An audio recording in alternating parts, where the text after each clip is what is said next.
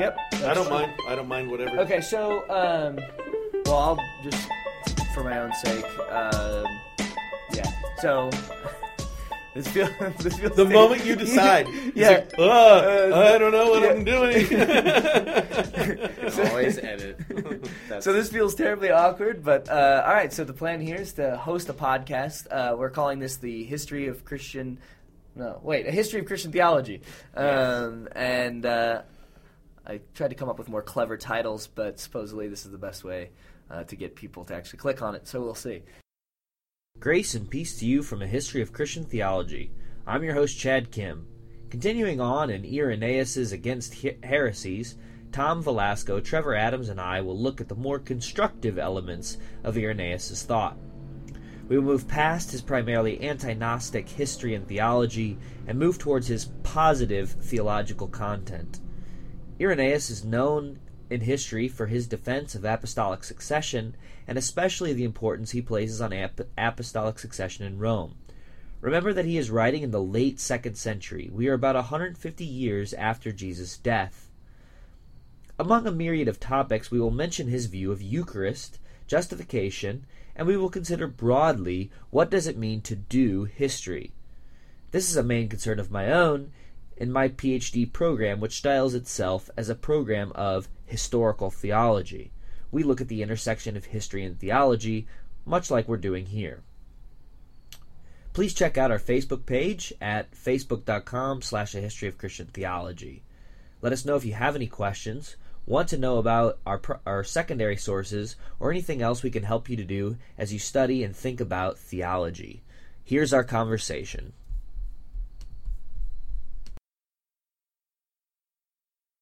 You know, there's any number of places to dive in. I would uh, respond in a way to Tom's comment. So, one thing that I wrote in an email uh, was about the idea of apostolic succession. Tom brought up that specifically uh, Irenaeus lays out about the most thorough case that we have for the succession of Rome and affords a very a, a sort of a, a very important place to that succession. I actually had something like that in mind, not specifically so much about Roman succession, but just the idea of for Irenaeus, succession is not only important in the Christian sense, it's actually a kind of, um, he's looking at a mirror image in Gnosticism and showing succession among Gnostic teachers. And it actually sort of highlights why this becomes a normative feature of uh, of Catholic Christianities, I'll say that plural, um, of universal Christianities, where there's a primacy to succession, or there's a primal place afforded to the person who has succession back to one who witnessed uh, to Jesus Christ, his resurrection. Um, it's so important, in fact, because all of these other rival claimants to Christianity, they have their own successions. They're just successions to people like Simon Magus or other sorts of things. I just had never thought of um, even apostolic succession and as having a corollary in any other way, you know, in any other community. Yeah, well, I think one thing that so that will make this especially interesting. In fact, I was just in a conversation last week, and I think it was actually with one of my students. One of my students said that the first pope was when Constantine was emperor, as we've brought up many times. Uh, people tend to accuse Constantine of everything, and the reality is absolutely not. The first pope was not when Constantine was emperor. Uh, the bishop of Rome, when Constantine was emperor, was Sylvester, and he did not actually use the title pope. The first one to use the title pope was Damasus, who would be about 40 years later when Theodosius was emperor. Um, but the notion of the bishop of Rome being special, and the note, and again for our listeners, the bishop of Rome is the pope. The notion that he has a privileged position in the church is old. It goes way back. I mean, I think you can make an argument that stuff we read from Clement uh, is there. And then just kind of building off what Chad just said. So Irenaeus, he traces from Peter all the way up to the current bishop of Rome in his lifetime, which I can't remember the name that he identifies uh, as the the as the uh, present uh, bishop of Rome. But he is using this as an argument against the Gnostics, saying, look, you Gnostics are teaching a new doctrine. You're teaching something new that has no root in the teachings of Jesus or the first apostles. We know what Jesus taught because he taught it to his apostles. He taught it to specifically Peter and Paul, who taught it to a you know to a student who passed it on to his student who passed it on to his student all the way down to today so they actually identify anacletus or first linus then anacletus as the guys who peter and paul passed their knowledge on to so that the you know what what irenaeus is saying is look the doctrine i'm teaching is correct because we have succession from the apostles and i don't think he would just do that with rome i think he would identify any of the number of main churches that had been started by apostles. It just so happens that he uses the bishop of Rome and identifies a one lineage, starting with Peter and Paul all the way down to his present day, which is probably the main source whereby we get kind of the list of early papal succession. But he uses this as a justification to say, look, we know we have the truth. We can trace it back to Jesus. These guys are novel. Uh, Valentinus, um, Marcion, uh, uh, all of these guys, the, the, these Gnostic guys who we've referenced last week, they are teaching something completely new that has no grounding or root uh, in the teachings of Jesus. But for us today, I think we can look at it and say, whoa, here's something that the Catholics really put a lot of stock in. It's clear that he had some kind of a sense that the Bishop of Rome was really important. Yeah, um, we should. I mean, to look specifically at the text and against heresies, this is the text that we're looking at from Irenaeus in Book Three, chapters one and two and three are these primary arguments about apostolic succession. He, but he begins uh, um, Book Three, Chapter Three. He says, "But since it would be too long in a work like this to list the successions in all the churches, we shall take only one of them." And then he says the church that is greatest, most ancient, and known to all, found and set up uh, by the two most glorious apostles, Peter and Paul at Rome.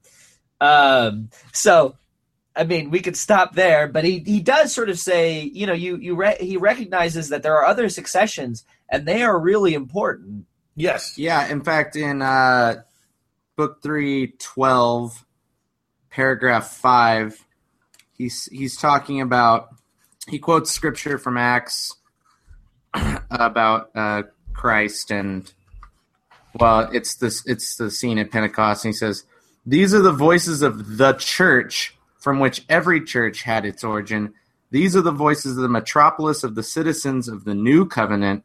These are the voices of the apostles. These are voices of the disciples of the Lord, the truly perfect, who, after the assumption of the Lord, were perfected by the Spirit and called upon the God who made heaven and earth and the sea, who was announced by the prophets, and Jesus Christ his Son, whom God anointed and who knew no other God.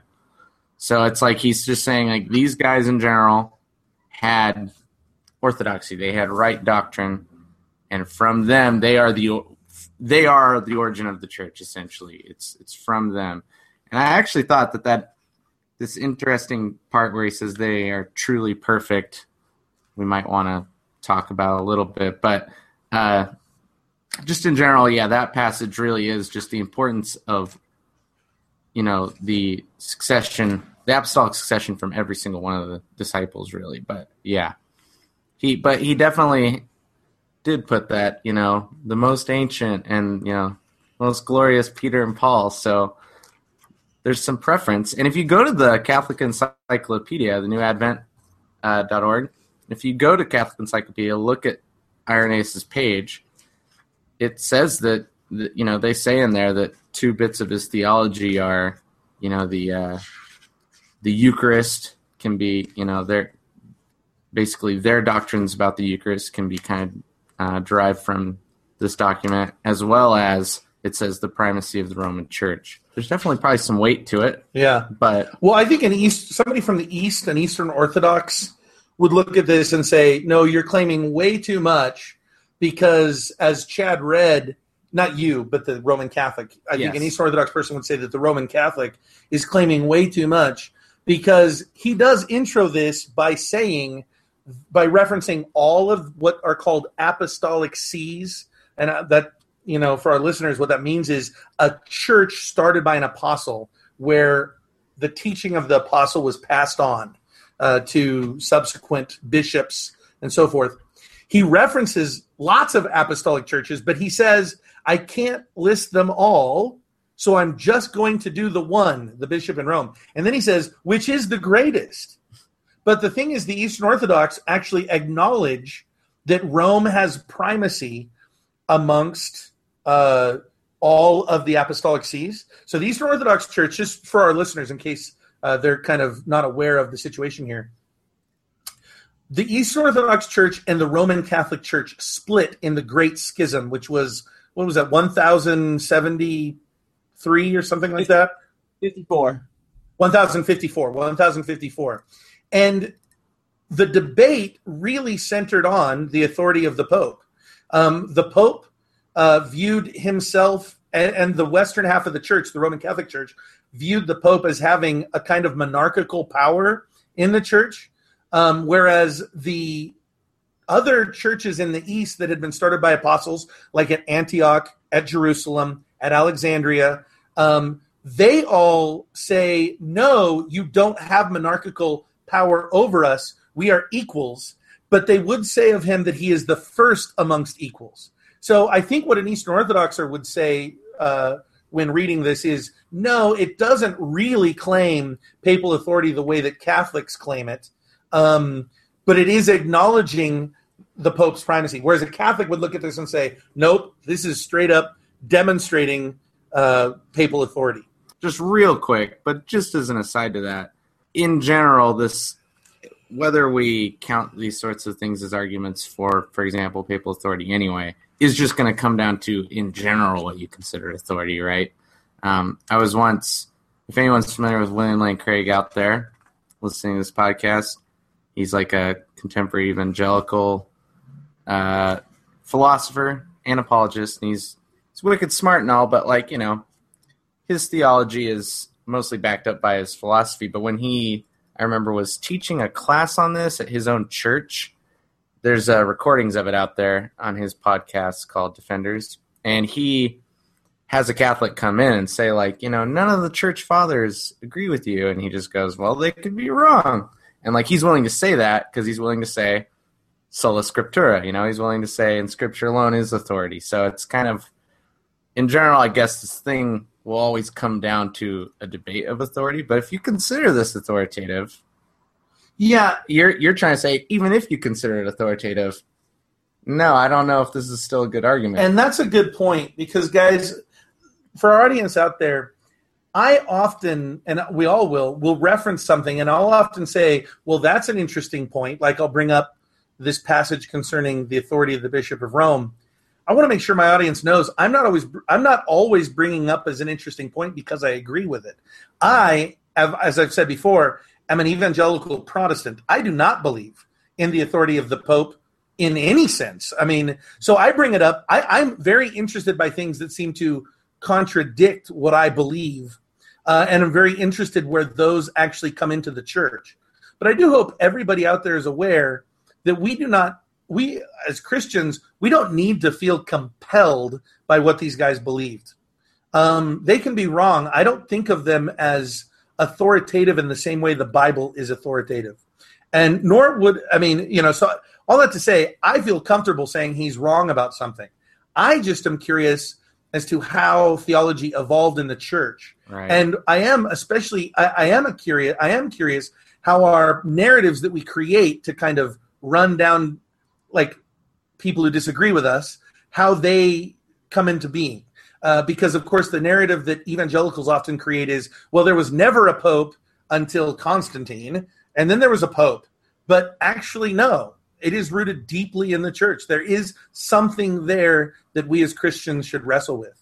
Yeah. Well and i still think it yeah. is important. Yeah sorry. You go chad so there was there are two two separate sort of issues that I wanted to raise uh, from from this conversation, and we're talking about papal authority here or primacy, um, and of course the idea of infallibility um, is not till Re- Vatican uh, one, um, the first Vatican Council in, in the mid nineteenth century, uh, or no, yeah, mid nineteenth century. By that, Um, do you mean the infallibility of the Pope? That doctrine? right. Yeah.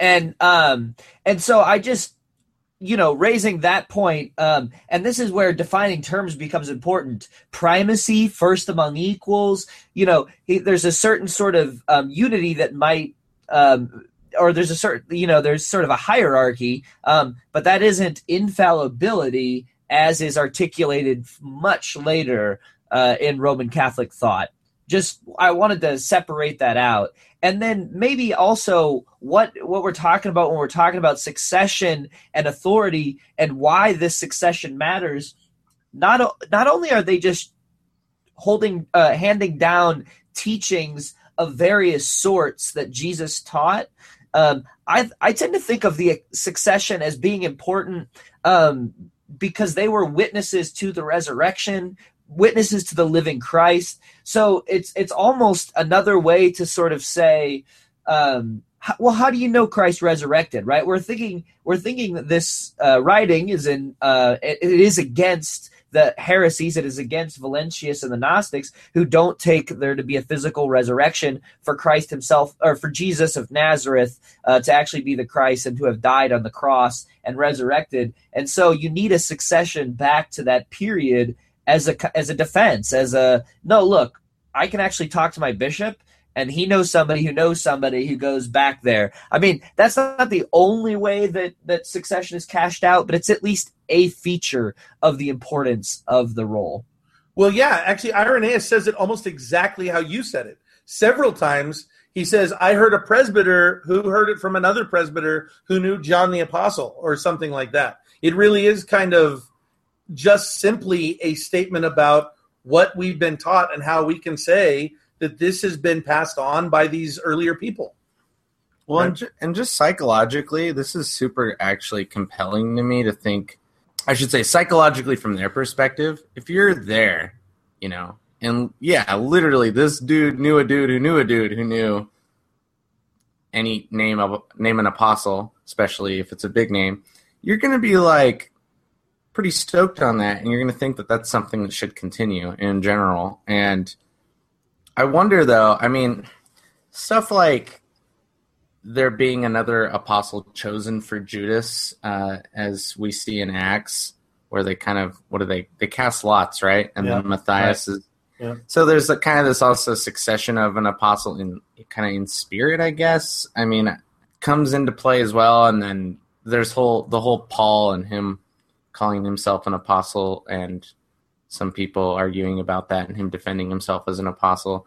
Makes me wonder, though it makes me wonder about this and yeah it's just like you said i'm i'm extremely curious as to how this all evolved because could some american not at all related you know to any uh apostolic father in any way uh, not an associate of an associate of an associate you know hundreds of links back to some apostle just be you know in the apostolic succession today and go form a church um Well, that's what that's Yeah. what people do claim. That's, exactly yeah That's what I mean. That's what Joseph Smith claims or claimed, right? I mean, he Right. would have considered himself kind of an apostle in a sense. Oh yeah, Um, he that's what- a, he thinks he's a prophet. Yeah, right. and kind of what a lot of people who came up out of the Second Great Awakening in the 1800s, who fancied themselves prophets or apostles in that traditional sense. Uh, but what I think is interesting is, doesn't matter what group comes up, everybody is trying to restore or bring back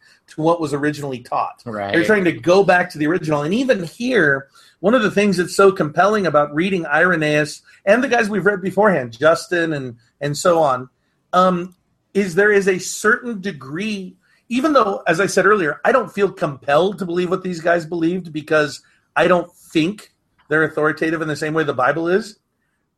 I myself want to go back to see what did the first guys teach because there is an authority in that. There's a sense that hey, Right. these guys were closer to the first, the original, so they probably have it right, or at least they have it more right, perhaps, than I do. Right. Yeah. And I, I think that that's the story of Protestantism and evangelicalism. Protestantism and evangelicalism, its whole, or I should say, Protestantism in general, it is all a movement to quote go back to what was originally taught. Mhm. It's this idea that something corrupt had come in, and we're trying to go back to what was originally taught because the corruption was destructive. Um, and it's the same thing, not just with my own tradition, because that's true within each Protestant movement, right? Lutherans were trying to go back, and then the Anabaptists come and say, "Well, you didn't go back far enough." And you know, Pentecostals the same thing. Um, but that's exactly what Mormons are doing, or you know, groups that I don't agree with. Uh, they're in their minds, they're going back to the original. right. And there there are different ways to tell the Christian story though. There is also sort of I mean progressive revelation. I mean you wouldn't get you it's it's interesting you might not get the teaching of papal infallibility if you didn't have some idea of progress uh, within Yeah. Christian teaching. Um, so it's not entirely let's go back to the original thinkers. And but what one thing i mean i so you know so there I, I don't know just to say that there are different ways. And and actually one thing you know i'm i'm in the middle of my studies here. And one thing that we're i'm taking a class on how we do historiography. How do we write history?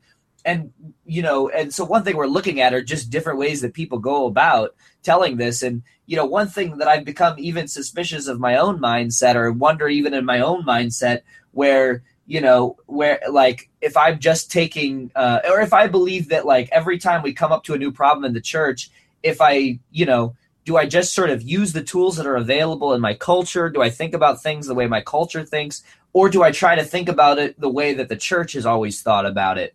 Um, and you know where where am i coming up with my you know justifications and my rationalities and how do i tell the story um, of my you know of, of the church um, and that will inform how i respond to a, a given circumstance. That sounds really theoretical. I'm not sure that that'll be helpful to everyone but it's one thing i've been thinking about. Well, you know, the, when you first started to bring that up, my gut reaction was to just say, "Nope, don't agree." When you said, uh, "Well, there's got to be a certain degree of," prog- or you could look at it as having a certain degree of progressive revelation. That that's one way to look at the narrative of Christianity. My gut reaction was to go, "Nope, nope, not so."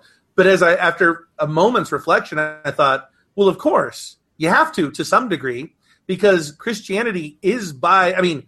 by its existence is a kind of progressive revelation because the Jews pre Christ had no notion of these truths that we embrace of I mean yeah you could make the argument that there were prophecies embedded in the Old Testament that pointed to Jesus but it's clear that the vast majority of Jews and and I think a good argument could be made that none of them had any idea that it would look like what you know we assert that it looks like right so there must be some degree of progressive revelation if you're i mean you have to believe in a certain degree of Christian, uh, progressive revelation to be a christian at all That's a good point. I, I have been struck though, I have to say.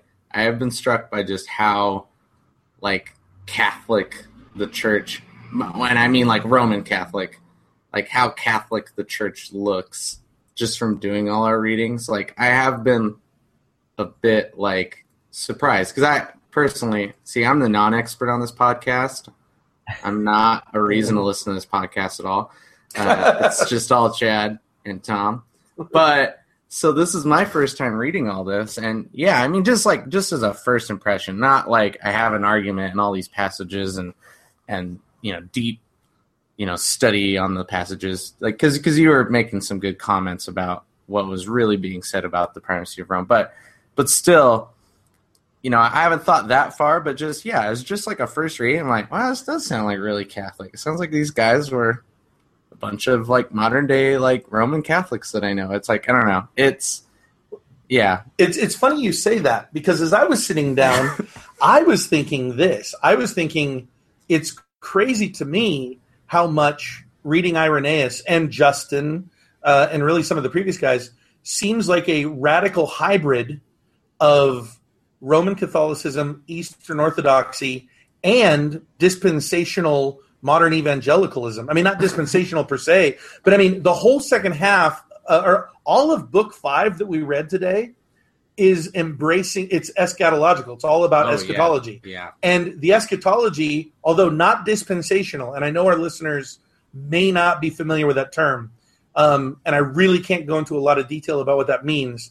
But so I- I guess I'll simplistically put it this way the church fathers clearly seem to embrace what is called what you might call a replacement theology the idea that the church replaces Israel uh, as God's people, whereas dispensationalists believe that different at different times God had picked Israel and sometimes the church, depending on what period of time as His people. So Irenaeus is not dispensational, but aside from that, his theology looks or his eschatology looks just like a modern evangelicals. I mean, he had he's a premillennialist. He believes that Jesus is going to come back and reign literally for a thousand years. He makes an argument that you shouldn't interpret prophetic passages in Revelation and um, that you shouldn't make arguments. Sorry, those are my text messages. I I don't know how to turn it off on my computer. Um, ugh.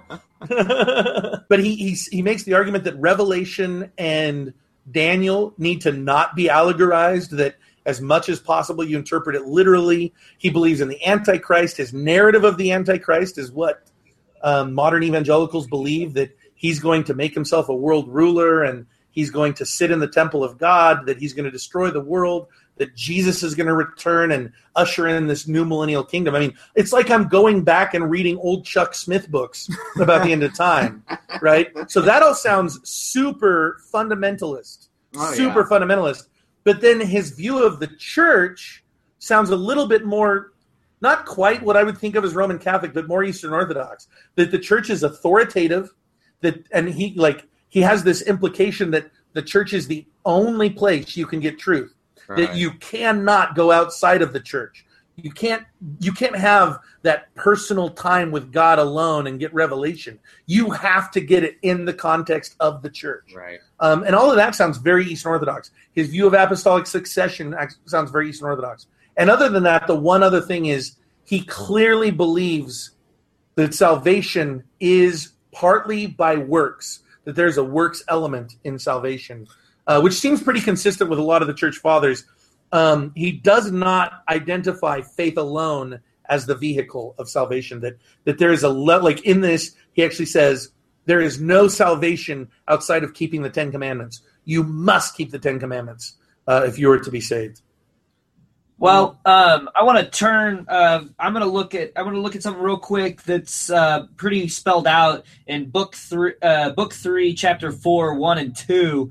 Um, to it, it will follow one of your points from sort of maybe a more Eastern Orthodox perspective, as you were saying it. But what does it mean for the truth to reside in the church, or the importance of uh, going to the church? You know, I mean, one thing that is difficult for sort of a postmodern, a post enlightenment culture is suspicion of authority, um, suspicion of institutions, suspicion uh, of of just anybody being above you. You are the sole arbiter of truth, right? The individual is the sole locus uh, of truth, right? No, you know, and and that's the most the most important thing is what I think, right?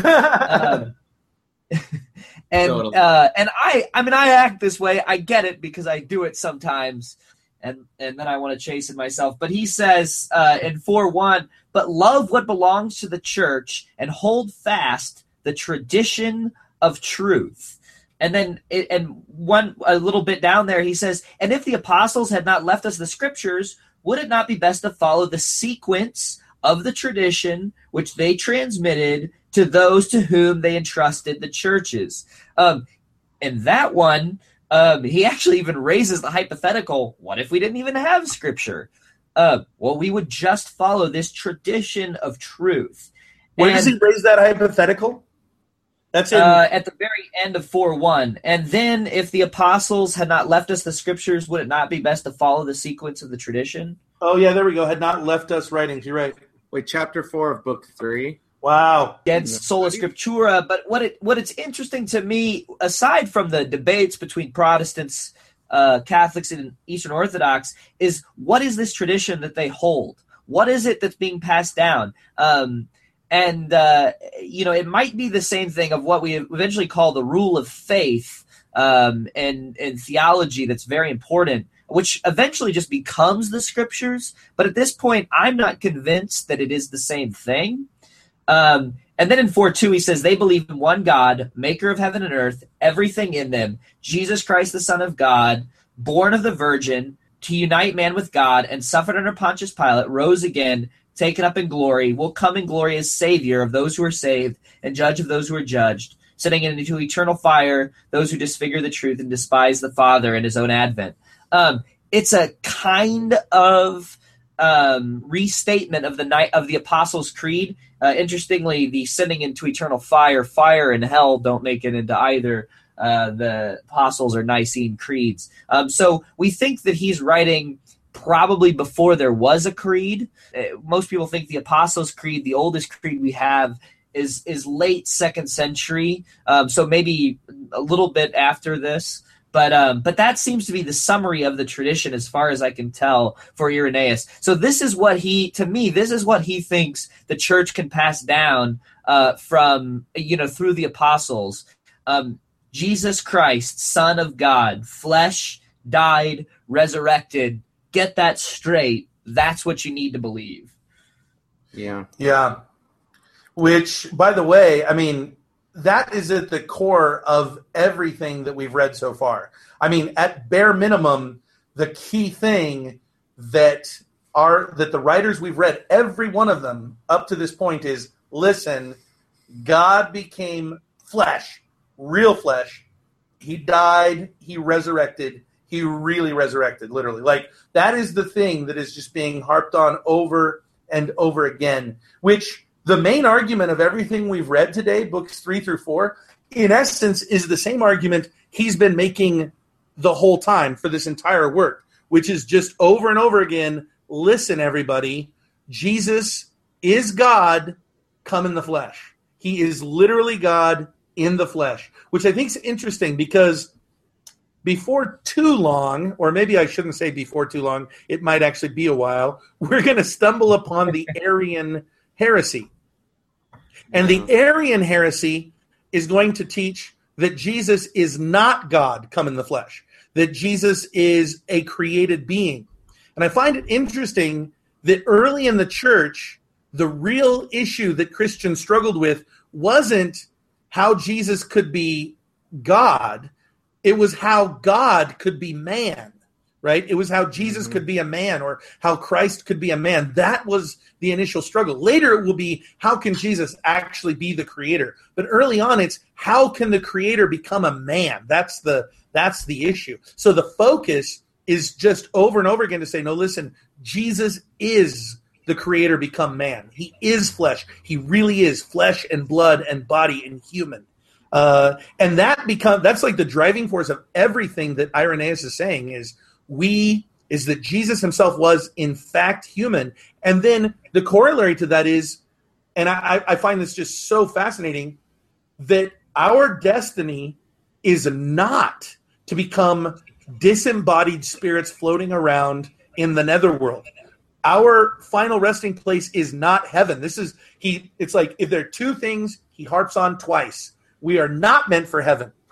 we are meant to have resurrected physical bodies, real physical bodies living on a real physical world that God doesn't just redeem the spiritual, he redeems the physical as well as the spiritual.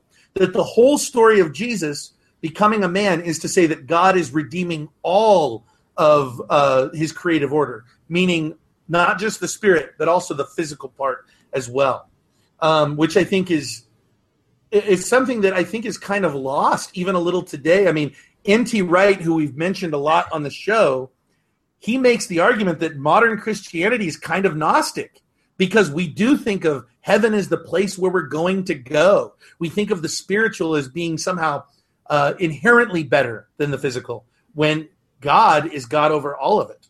There is evil spirit and there's evil flesh. But flesh itself wasn't meant to be evil. It's good. God made it. He definitely also affirms, and this was an early piece of Christology. I was actually really trying to find it.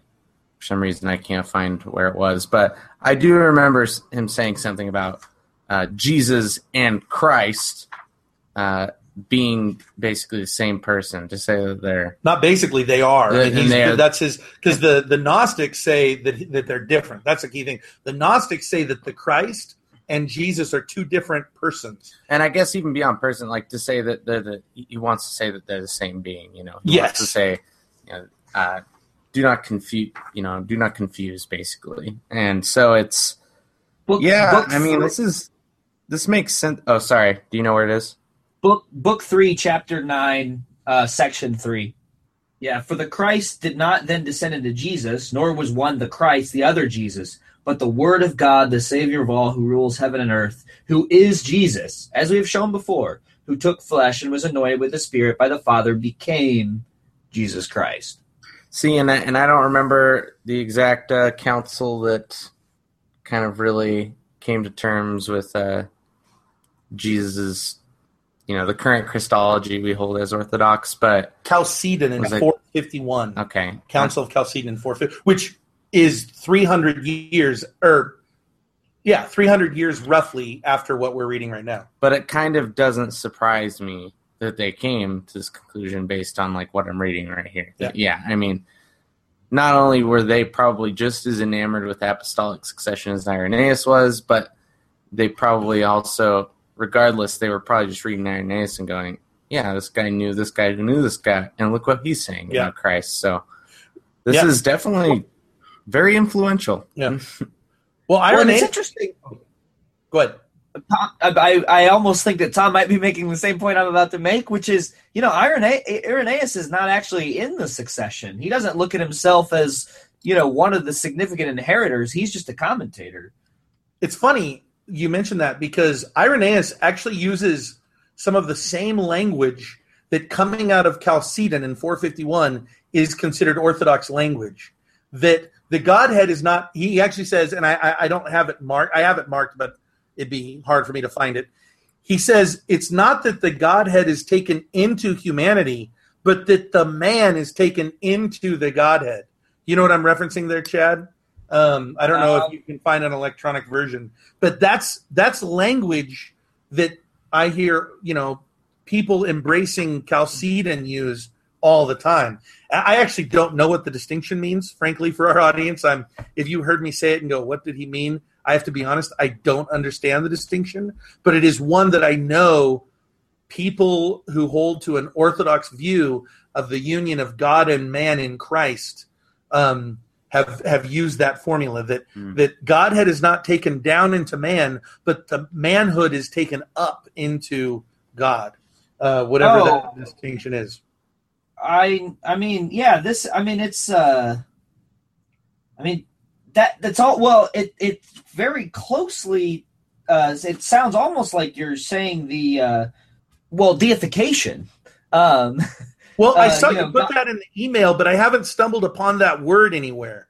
And Yeah, and I'm only uh, using it here in the context of of Jesus. The, that Jesus, the manhood of Jesus, is taken up into God. That's the language. For Trevor, our you put on your Twitter the quote I was thinking of, I think. Oh yeah, I don't remember where I grabbed that from.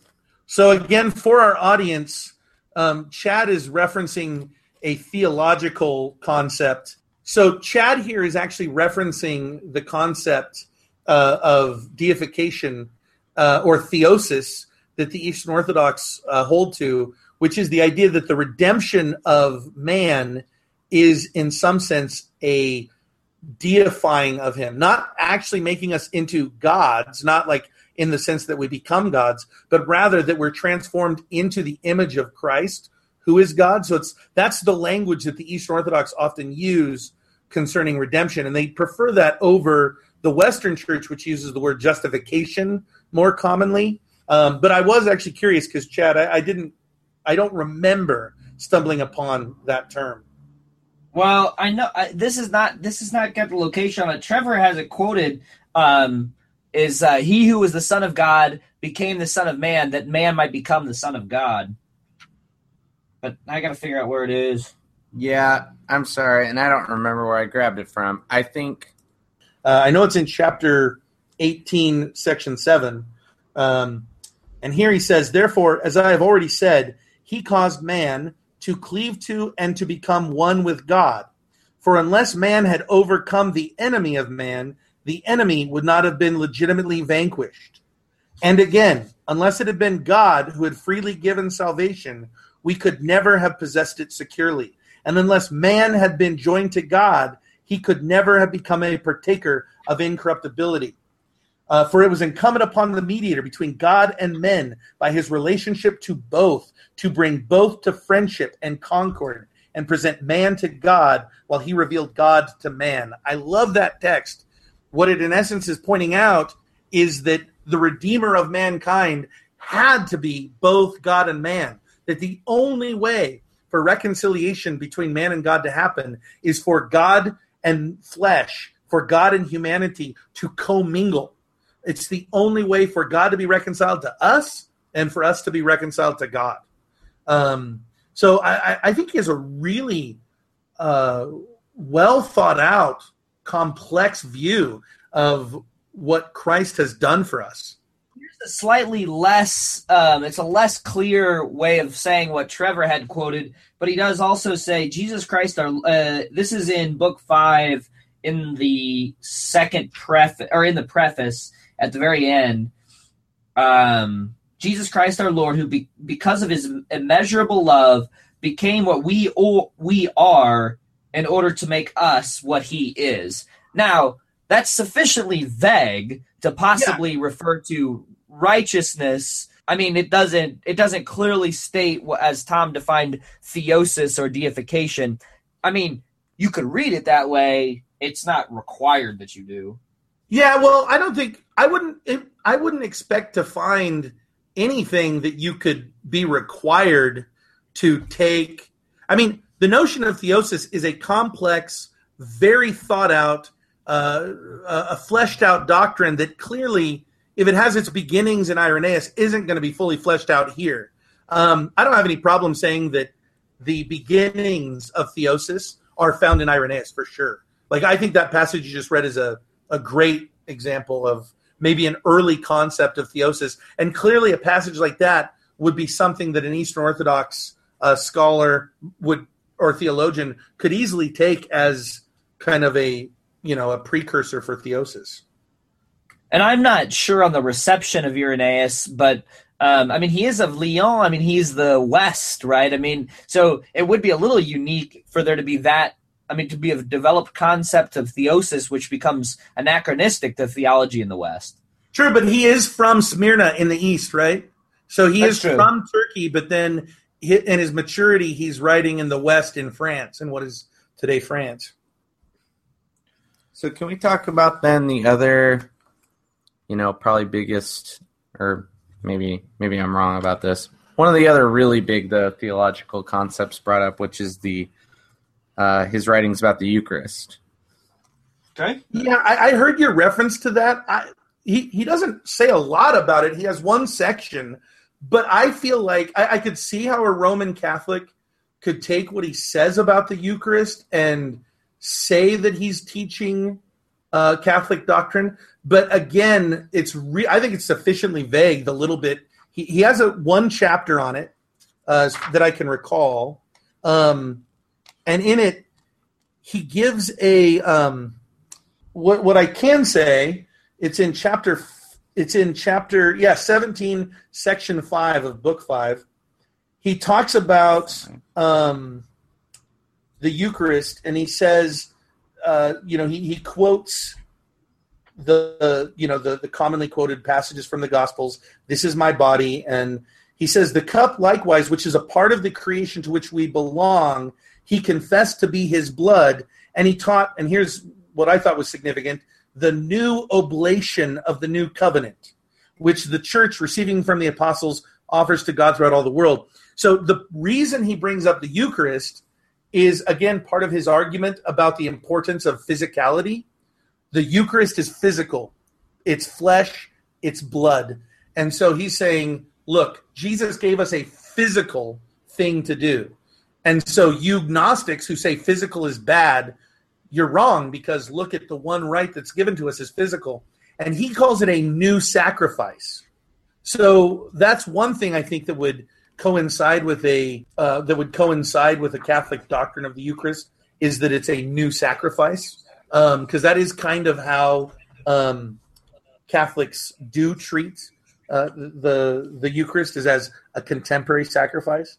Yeah, I mean, let's get really uh, like dancing on the head of a pin, but there is a conversation at some point to be had about Roman Catholicism and the perpetual sacrifice of Christ on the altar. Yeah. Um, the eternal and victory. whether or not that's actually what's going on in a Roman Catholic service um, or not. I mean, that's usually the Protestant claim is that uh, Roman Catholics sacrifice Christ again and again and again, um, and Scripture says there was a, a sacrifice one uh, one sacrifice. Um, and now I'm drawing a blank on it. Sacrifice once for all. Hey, by the way, I need to amend what I said earlier and uh, say that Trevor was right. It is actually so. There were two two sections that I stumbled upon and put notes for. I only remembered one, but he was right. Chap- book five, chapter two, there is a talk of the Eucharist, same context, but he does say a bit more. And here he says, the Eucharist, which is the body and blood of Christ. Um, oh, sorry. Having received the Word of God, so that is speaking of Jesus, the Word of God becomes the Eucharist, which is the body and blood of Christ. So also our bodies being nourished by it and deposited in the earth and suffering decomposition there shall rise at their appointed time, the word of God granting them resurrection to the glory of God, even the Father, who freely gives this mortal immortality to this corruptible incorruption. So the two things that I think are significant there are one, he does say the Eucharist is the body and blood of Christ. At the same time, he could mean metaphorically. I mean, he doesn't like elucidate yeah. Um, he doesn't contrast it with a potentially opposite view. Well, but listen to this though. In in that same uh, book, same chapter, in mm-hmm. uh, part two, he says, "For blood can only come from the veins and flesh, and whatsoever else makes up the substance of man, such as the word of God, was actually made by His own blood. He redeems us, and also His apostles declare." And then it says Colossians 1.14, "In whom we have redemption through His blood." even the remission of sins. Yes, that's him asserting that's just part of the overall argument that Jesus was actual flesh. So he's saying blood can only come from a body. Right. And so that's why I mean it is a bit though yeah, I mean it, it seems like he's a bit though convinced, you know, he's trying to say blood we're saved by this blood, blood that can only come from a body, obviously. And he goes and then I think it's kind of like him now saying next, and also that blood is really present. oh, I don't see that leap. I, I feel like he's going to a totally second. Earlier, he's just making the argument again. Listen, Jesus really had a body, really had blood, and then later on, he's going. I mean, look, we actually eat a real Eucharist. But he says we are we are his members, and we are nourished by means of the creation. So I mean, the body is the created part. So he seems to really think we are nourished, like spiritually nourished I mean, you could argue, I guess he means we're nourished by the creation of maybe it's the grapes and the bread, I guess. But I, why would he put it just right after that Colossians quote? I, I, it does seem to me suspicious. Uh, I'm of, not compelled by that at all. I don't. I mean, it's you know we we often bring up things that come to mind. There, I don't see any word connection that makes his statements about the Eucharist to say anything about the body and the blood, aside from that one phrase that I quoted for the word of God becomes the Eucharist, that bit, which is the body and blood of Christ. But yeah. I don't see any other connection to which, what he which, said before. Which section is that from, by the way? The same exact section, right there. Uh, is it from the... right here? It's, it's section two. Two, okay. Because in three, he also yeah says, "When therefore the mingled cup oh, and oh, sorry. the manufactured bread." Three. Oh, okay, yeah, receives the word of God. Uh, the Eucharist uh, of the blood and the body of Christ is made. So yeah, I mean, I don't know. Yeah, I'm not saying I, am not saying that he's not saying that the body and blood is the Eucharist, but so do the Gospels. That's the issue. I, is, I think I think this at the very least though does say something about this idea of real presence. However, you hash that out. I don't. But that's the thing is, I don't think it needs to any more than the Gospels. So, so again, if you're a Catholic, you're going to go real presence, and if you're a Protestant, you're like, I don't see any reason to, to think that. Well, I mean, there's even a, a, real presence way. There's a real presence that even a Protestant can uh, grab onto here, in the sense that if they think this is a spiritual thing, that just Christ is with us when we take the Eucharist, or or something like that, or maybe even what some of the early Protestants did think, like. I, so Calvin believes in a spiritual presence. Calvin would believe but, in a spiritual presence. whereas presence. Zwingli doesn't. But what I'm saying is, I think Zwingli could read this and go, "Oh yeah, I agree with him completely." I'm not saying Hmm. I'm not saying you can't read that as a Catholic and say, "Oh, there's a presence," but he isn't contrasting. He's doing nothing to contrast. Which so every Christian, whether they're they believe in a real presence or if they think it's totally metaphor, they use the exact same terminology. So I don't see any terminology in here that I find that I'm compelled to think that he believed in a real presence. Now, I'm not saying that he didn't. I'm just saying I don't see anything here that makes me feel like. I mean, Zwingli would write in this exact same way, and he clearly didn't. Which we know this because he asserts, right? Because there's a contrast. Okay, how about just one last one last bit? It's still from section three. He does not speak these words of some spiritual and invisible man, for a spirit has not bones nor flesh. Luke twenty four thirty nine. But he refers to that dispensation by which the Lord became an actual man, consisting of flesh and nerves and bones, that flesh which is nourished by the cup which is his blood, and receives increase from the bread which is his body. So what do you I mean So I don't know. What It- I would say right there is strange to me. Well, all I would say right there is, is honestly, that bit sounds nonsensical. And let me explain why. He Okay. starts off by talking about the physical body of Christ, Mhm. saying what it is. His argument is it's not just spiritual, it's physical. He then goes, that flesh, meaning Jesus' flesh, is nourished by the cup, which is his blood. What are you talking about? Like, I'm not saying it doesn't. I'm saying that doesn't make any sense. I think the cup. Uh, that. Oh, you know what? Here we go. I need to read in my brackets here. The flesh part is kind of looks like it's added in after the fact. So that which is nourished by the cup, which is his blood, and receives increase from the bread, which is his body. I guess how you'd read it. What the actual words just right there are. Yeah, I'm not certain, but, I But- do know I got to go. Oh, So- sorry. okay. Well, okay. What does the Anglican think, real quick? Um, Via Media, whatever you want. Which, incidentally, by the way, for the most part, I'm okay with that myself. I, I don't I don't care. I, I actually think one of I can't remember who it was. One of the previous things we read, I thought did um, seem to support a view of transubstantiation. Chad, do you remember what piece that was? No, but I did want to get in one more little bit. Um, go for it. um, on a so, totally separate note, he talks about the role of the Virgin Mary. And as a Protestant, I'm always terrified of what to make of Mary. Her sole place in theology, as far as I was ever taught, was just that she did not have sex before she had Jesus. And that was kind of her only role. Yeah, Um, and I, I just thought it was interesting. He makes this sort of case. You know, Paul says in in Romans, "So all died in Adam, so all are made alive in Christ." Um, uh, Irenaeus does this little thing with Mary, where he kind of says that Mary is kind of the recapitulation of Eve, um, and Mary sort of sets straight what Eve got wrong. Eve disobedient for de- she disobeyed, um, and then Mary um, you know, Mary, agr- you know, the Magnificat, you know, my soul magnifies the Lord. She sort of accepts uh, what the angel tells her. Um, and uh, and yeah, so so to the he, says it like this. So to the knot of Eve's disobedience was loosed by Mary's obedience. For what the Virgin Eve had bound by her unfaith, the Virgin Mary loosed by her faith. I don't know. It's just a nice way to recapture um, uh, sort of some of the flack that Eve's taken. Um, that Mary can kind of help her out, just like Jesus helps Adam out.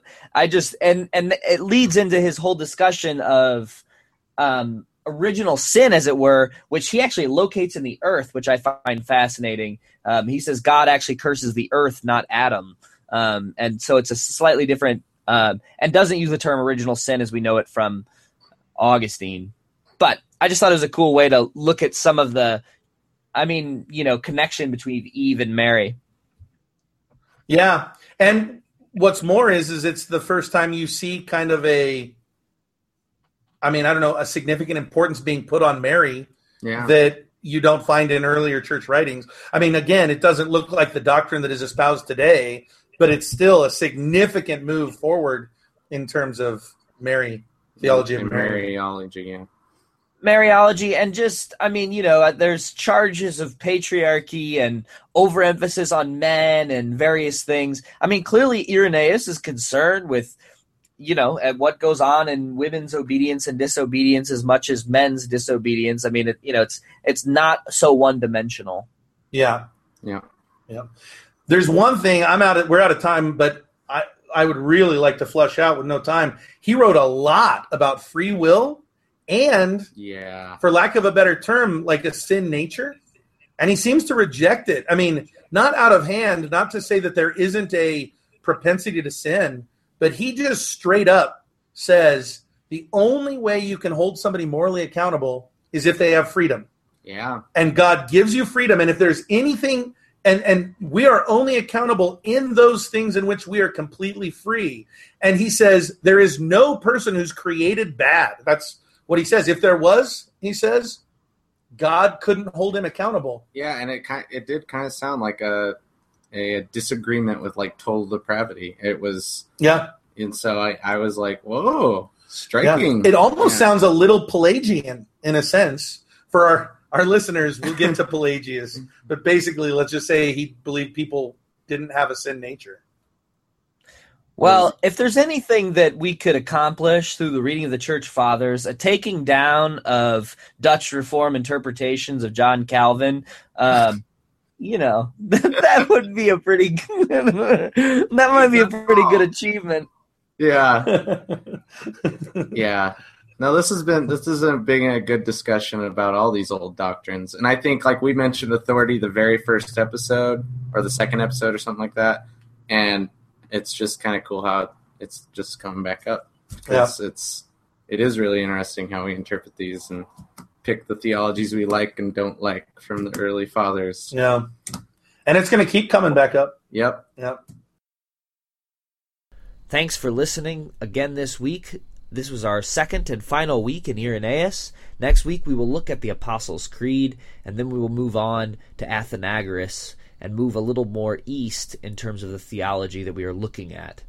We will be back next week with that podcast. Don't forget to check out our Facebook page at facebook.com slash a history of Christian theology.